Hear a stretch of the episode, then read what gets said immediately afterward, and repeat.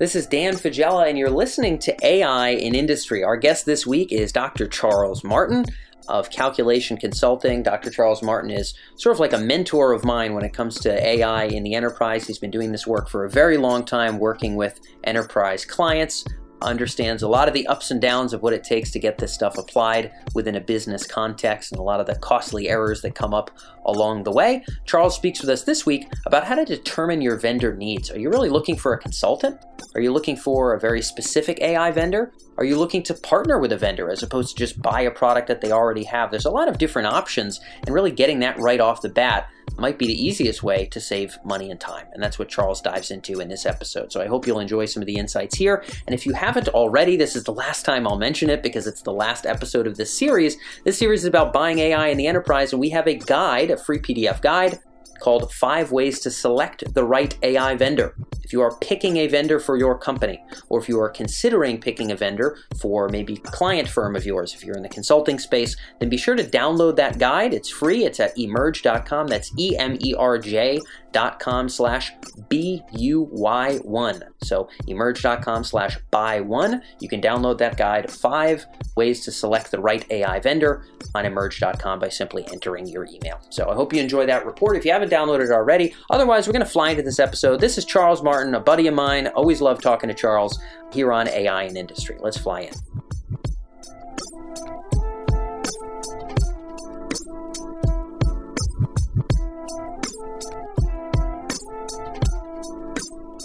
So, Charles, we'll kick things off here on buying and procuring AI by talking about vendors. Being able to kind of screen through who do we want to work with? Do we want to work with a consulting firm, a an AI software company? You know, which ones do we want to work with? How do you like to think about that screening process from the buyer's perspective?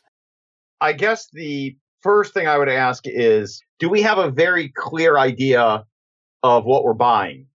You know, for example, are, are we buying a service to do object recognition? And if so, does, you know, is the service usable on the data that we have? So is it just a SaaS service that we can just run? Or are we buying some sort of vertical product that solves a particular need in our industry and maybe it does AI, but or maybe it does something they call AI, but it gives us an incremental lift? Or are we trying to bring in a consulting firm to help us solve problems? And I think that many AI solutions, uh, particular vendors who may be selling a platform, for example, may have actually a very high systems integration cost as well as a development cost. And I think that that's, it's difficult to really assess if you don't have a very good understanding of the problem you're trying to solve. Yeah, I was going to say, you know, assessing development cost, assessing implementation cost. It sounds like you'd really need a, a, lot of stakeholders in the room to figure out, hey, how accessible is that data? And maybe we need to investigate that. Or, you know, is this going to work with these kind of systems? And who do we need to talk to about that? I mean, it really feels like there'd be a lot of moving parts in getting a sense of how do these alternatives stack up in terms of ease of deployment? How do you even begin to think about that? Well, look, a lot of AI is very ethereal. It, it, just sort of sounds like you're doing this magical thing. And a lot of it is understood metaphorically. Well, it worked in this area, so it should work for in this other area. And we, we have a lot of people who come to us who just do not have a clear understanding of the technology or what it can do. Or they may not understand the fidelity at which they need it. They, they think, well, it, it seems to work and we put it in production and yet it just doesn't have the accuracy that we were expecting or our problem is so nuanced that it doesn't work for our problem. We don't get the kind of specificity that we need. And i think that it is a problem and people simply do not have experience with the technologies either a general experience with the technology or specific experience with the vendor. And it's very hard to gain that experience other than directly, you know, viscerally. You've got to work with the technology. Yeah, I mean, kind of wild. Maybe like the all these lessons have to be learned the hard way. I'm sort of imagining a company that's looking at two different vendors. Maybe it's a, a, relatively simple use case like fraud. So we're an e-commerce company. We've got you know a lot of chargebacks or you know potentially fraudulent transactions, and we're looking at you know a, a Sift Science, and we're looking at some other vendor, and we're trying to figure out who among these that, folks? That's a really that that's a good look. I, I knew some guys out here in the valley who worked at one of the major banks, and they built the fraud detection system at the bank, and then they went and left and built the fraud detection system uh, on their own and sold it to every other bank. And you know, it was built by guys working at a bank for banks, and it did. You know, it would look well if I live in San Francisco and somebody in Philadelphia uses my credit card, it can figure out that that was probably not me. And you know, that was a very specific vertical, and it does a very specific thing and, you know, there may be other people in your vertical who are using it.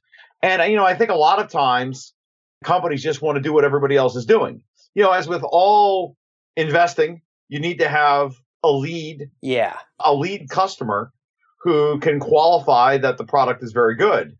But if you're trying to detect some very specific kind of fraud and it's specific to you, you know, you may have to invest in an R&D project to figure out how to detect that fraud.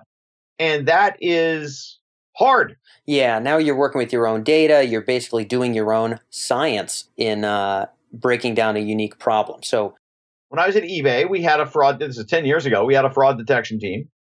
I mean, eBay you have to understand eBay is at the scale of a small European country. So sure uh, and we had a detection team and we were doing neural networks 10 years ago and we you know and they had a, ebay has an r&d department but we had a separate department outside of r&d just working on fraud. And you know those guys i think eventually became palantir but some of those guys but i mean it's if you're trying to solve something very unique to your specific company as opposed to your industry if it's unique to your company if it's your crown jewels you may not have a lot of success working with an off-the-shelf solution on the other hand, if you're just trying to solve a common problem that everybody else has and it's very commoditized and it's very standard, it may be okay. Got it. So, should people assume that if this is a I'm wondering what bespoke means. So, like you said, a particular kind of fraud. So, you know, maybe we're a, I don't know, we're, we're a platform type business that deals with a certain kind of a fake accounts or something that's maybe different than the most common sorts of like payment fraud or something like that.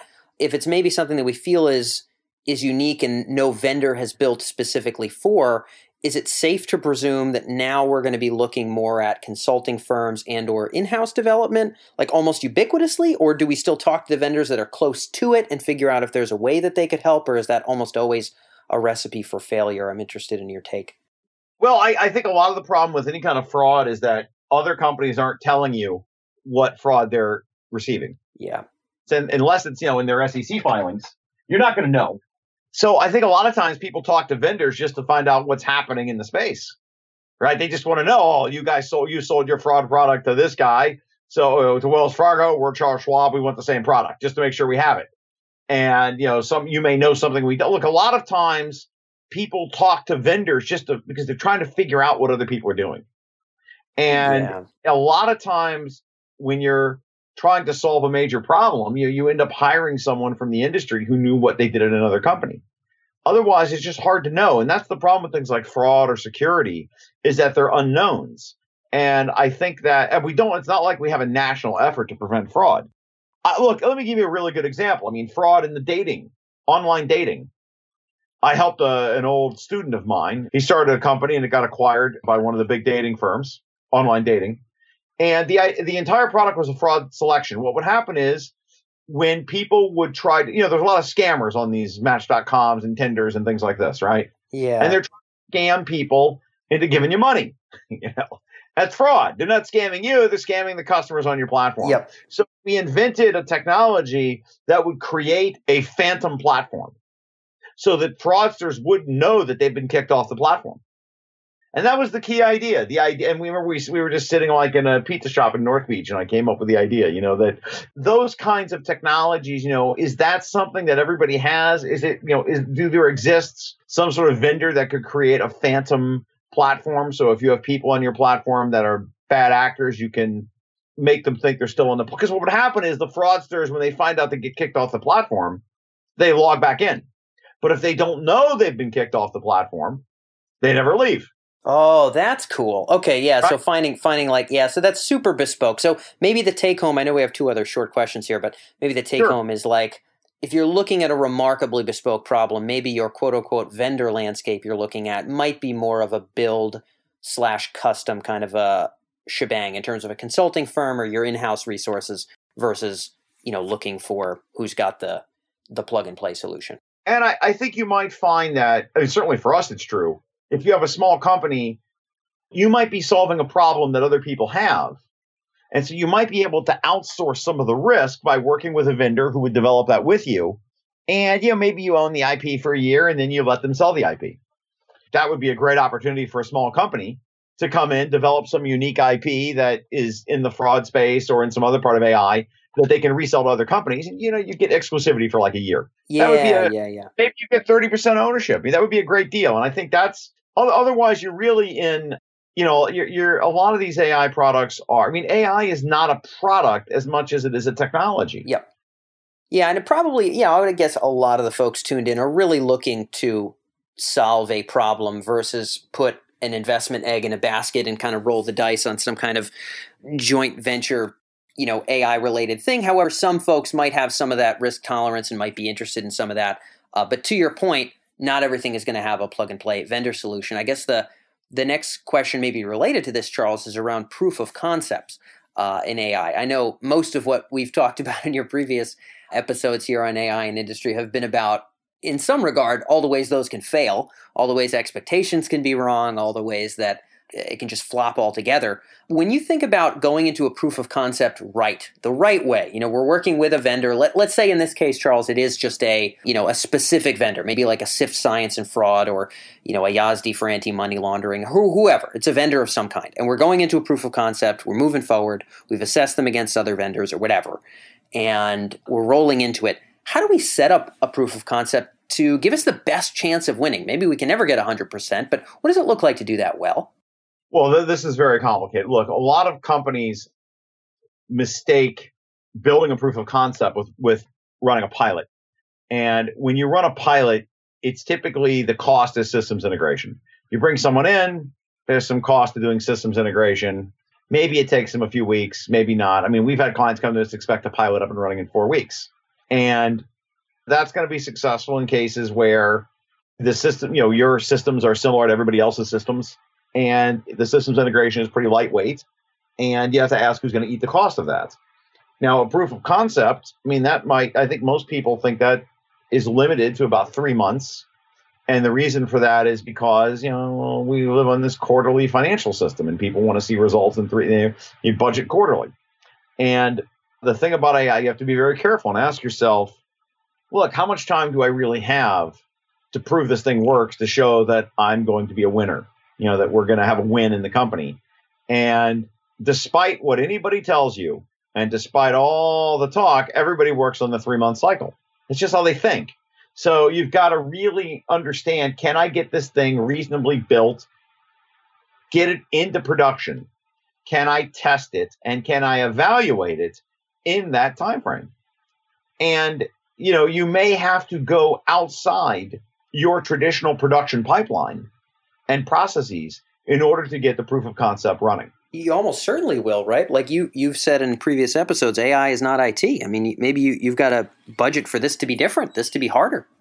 Well, you know, there are all sorts of things that come up, but what the biggest challenge is that you you can't ideate ideas in a process that's been optimized. You know, this is the problem. Companies optimize their process. This is the, you know, this is the innovator's dilemma right? But I see it all the you know the Harvard guy, innovators dilemma. I see it all the time. You know, you come in, you okay, I build you a simple prototype. I want the prototype running in. I, I want to get it into production as quickly as possible. Push back, push back, push back, excuse, excuse, push back, excuse, excuse, push back, fighting, arguing, debating, push back. Yeah, you know, look, just get the thing, run it in production, and let's see what it does. And you know, I've had projects where a year goes by and it just can't get into production for one reason or another. And so that may that's a serious problem with any vendor coming in from the outside because you don't know what kind of problem frequently people don't know what kind of problems are going to come up until they actually start doing the proof of concept. So that that's important to understand. If you if this is your first proof of concept ever, chances are it's going to be 10 times harder than you imagine there's going to be all sorts of bureaucratic things that get in the way. Everything from not being able to allocate a machine to not being able to get accounts set up to We had one client, they wanted us to have a million dollars in cash in the bank to work with them. Who do you who do you work with? The mob? I mean, who has who keeps a million dollars? well, yeah, very oh, very large, very large consulting firms probably, but yeah, that's gonna it's gonna box out the little guys for sure. Why did you come to us? I mean, you know, why would you come to us? And of course, they didn't know that they had that requirement. And oh even, yeah, okay. Until they learn it later, and now it holds up the whole thing. Right, and nothing yeah. can get done, and then it, it ends up being six. So something that a startup could do in the valley, you know, I've had clients in the valley. I go in, I come in on a Friday, we shake hands. I start work on Monday, and the SOW and contract takes two weeks to complete. And we do two weeks of work before we even sign the contract because yeah. we know it's we just it goes to the lawyers and they do their thing. Every other company in the world, you're looking at six months from yeah. the sales both both from the sales cycle, internal sales cycle, proof of concept, allocating resources, getting everyone together. So if this is your first time, this is your first rodeo, you're going to fall off the cow. Yeah. And expect it. And I think that's where a lot of people starting to do AI products don't realize that they don't know what to expect and they just sort of jump in. And unless the company you're working with really understands how to work within your culture, your corporate culture, and your infrastructure, there's going to be there can be a lot of delays. Yeah. Well, I'm imagining a scenario. Somebody's listening in right now, Charles, who is potentially, you know, going to be heading up such a project. Uh, or maybe in the next year, 18 months, they will be heading up such a project. And they don't want to get completely, you know, sucker punched with all these new hurdles because, as you mentioned, you know, there, there's going to be so many of them that come out of the woodwork. Is there a way that they can prepare? In other words, should they talk to other people that have done similar implementations and shake out of them their challenges? Should they grill the vendors in a certain way? Are there general things maybe you could tell them? I'm trying to maybe yeah, avoid I, a couple sucker punches here. Obviously, anyone you can talk to listening to your the Emerj podcast is going to help them. I think that the big thing to realize is that this technology, you know, a lot of vendors try to make technology that looks like it would work. They try to lower the friction so you can get something inside your company. So a lot of companies will sell you a platform, and that platform is designed to lower the friction so you can bring it in. And then you find out, oh, I got the platform, but it doesn't do anything. There's no AI in the like the AI is actually oh the AI means you have to write some custom code or the AI requires a development team in India or something like this. Yeah. And I, I think here here let me I mean there's all sorts of things that come up and without having executive buy-in and someone driving it forward who really can drive things forward and can get things done in the organization in a way that you can avoid process hurdles. Let me let me let me show you a little something. Here's another example. We had a company we work with, and we built this recommender system, and it seemed to work great. It actually they had actually we managed we helped them do it. And they they built the recommender themselves, one of their junior people, and I kept trying to explain to them, look, you've got to get this thing in front of people early on. And what happened was nobody would click on the recommendations. And it appears that the reason they wouldn't click on them is they didn't understand why they were receiving the recommendations. So you can do you, know, you get you do everything right technically, but a lot of people you know, but they don't. There's you have this explainability issue, and that's becoming more and more of a problem inside companies that you can't explain why the AI is doing what it's doing, and that ends up being a barrier that is very hard to overcome. And those are the kind of things that you have to eh, you have to anticipate this. And you know the problem is that if you don't anticipate, you don't understand user behavior or understand where the product is going. And the product could work fine. The recommendations could be great, but people are like, we don't want it. We, we don't want it. Yeah, we don't know. We don't know. We don't know what we don't know what's under the hood. We're not going to do it. Yeah, I, I, mean, I'm thinking of maybe like a, a crescendo sort of take home point here as we wrap up, Charles. It's, it seems to me like we may have touched on this in chatting in the past on a number of occasions, but it seems to me like there might not be any way around, like, hey, if you want a POC to have a chance of leading somewhere, you know, you're going to learn a lot of hard lessons, and, and you should take that as part of the advancing yourself here. But if, if we want to have this, to give this thing any chance of succeeding, we just need the leadership that is sort of okaying the money and maybe sort of overseeing the project's success, the champion, so to speak, whoever's that person to have some of these understandings, realistic understandings of the pretty tough hurdles of doing this in an enterprise, and to really kind of digest this, understand the range of these so that they're not blown away and surprised and disappointed every time they come up, so that they can maybe ride the storm and have a chance of seeing this thing succeed? It seems like there might not be a way around I, that. Look, I, I think you have to understand how the sausage is made at your company. And you have to have a drive to get things, you have to be able to get things done, even though you don't have the process in place. And it's important to know how to do that. And the person who is the leader of the project. So, you know, there are two types of, of leaders, right? You have a product leader and you have a project leader.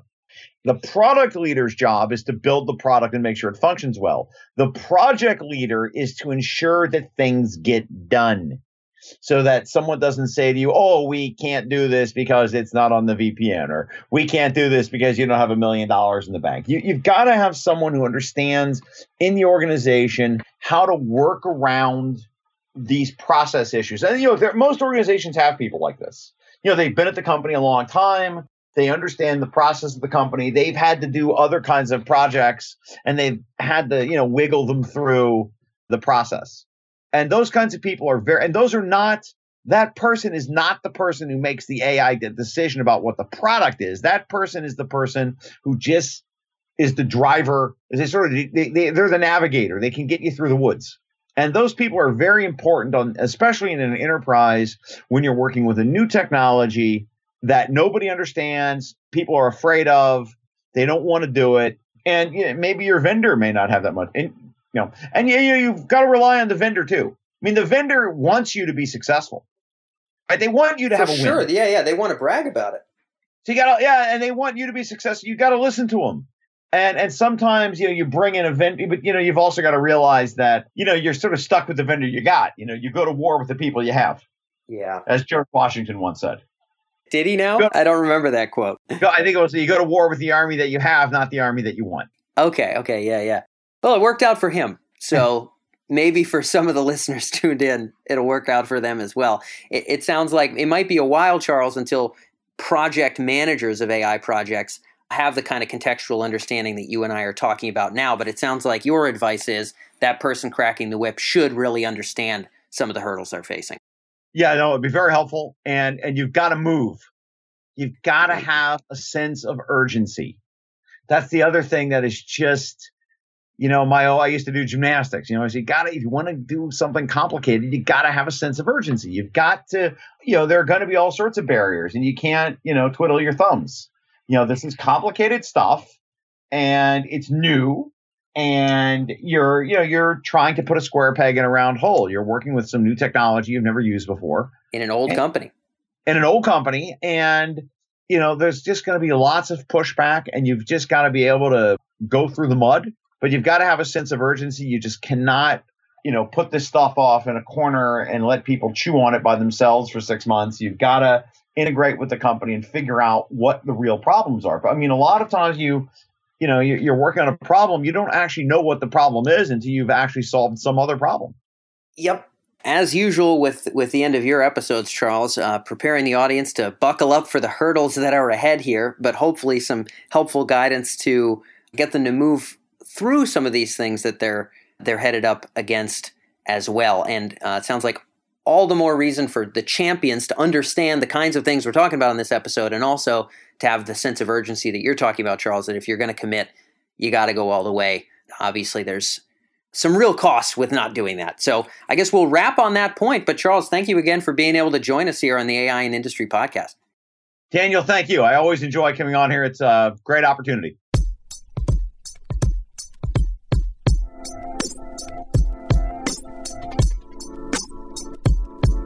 So that's all for this episode here on AI and Industry. Next month, for the entire month of February, we're going to be focused on business use cases. We've done a lot of these overall themes throughout the past couple months. We've talked about advancing your career in AI, we've talked about unlocking ROI. We've talked about planning your corporate AI strategy. Now we're going to talk about some use cases. We're diving into retail and e commerce for the entirety of February. And in fact, we're overbooked. So already we have six episodes booked for this month when we only have four slots for the podcast. So we might even end up doubling up next month. We're going to talk about personalization. We're going to talk about inventory management. We're going to talk about conversational interfaces and chatbots. There's a lot to discuss in retail, a lot of interesting, useful use cases, um, in addition to the best practice insights that we've covered covered recently. And we're going to be flying into those use cases for the entirety of February. So I'm really looking forward to that. Be sure to catch us next Tuesday here on AI and Industry, and we'll be diving into our new theme of retail and e commerce.